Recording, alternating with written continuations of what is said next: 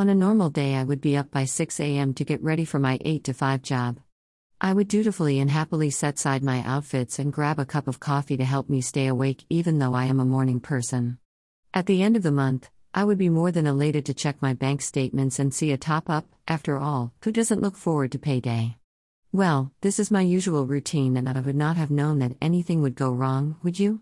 Well, I'm here to burst your bubble because this year has outdone itself in disrupting my life. 685. 2020 has been a Pandora's box that we wish no one would open, but something had to give. Arguably, January should have been the worst month of the year, but each month this year has been worse than any of the Januaries anyone has ever been through. The economy has taken a great hit, and with it went my job.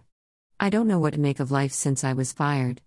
I have no side hustle, therefore, I am not doing very well when it comes to money. It has been a struggle to pay rent and maintain my normal lifestyle. I have had to cut down expenses on luxury and only cater for necessities. Needless to say, I have begun eating into my savings and I am wondering what exactly is in store for me. 2020. Looking for a job right now is as pointless as searching for a needle in a haystack. Starting a hustle is an even worse idea because money is scarce and I need capital. Sure, things could pick up if I tried, albeit with a lot of struggles and setbacks. I admit I am scared. If anything, this pandemic has taught me it's that uncertainty is the new normal, and white collar jobs such as mine that are not deemed essential could land me in deep financial turmoil if I am not smart. I now know that my reliance on my 8 to 5 job should have been followed up by savings and investments.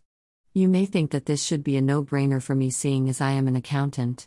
But when your paycheck is heavy and you have a steady income, nothing shakes you. I don't know what the future holds for me. I will definitely keep trying to look for jobs and alternative forms of income and hope that the odds will be on my side. For now, though, with no salary, I am at loss on what to do. 8 to 5. Exclamation mark.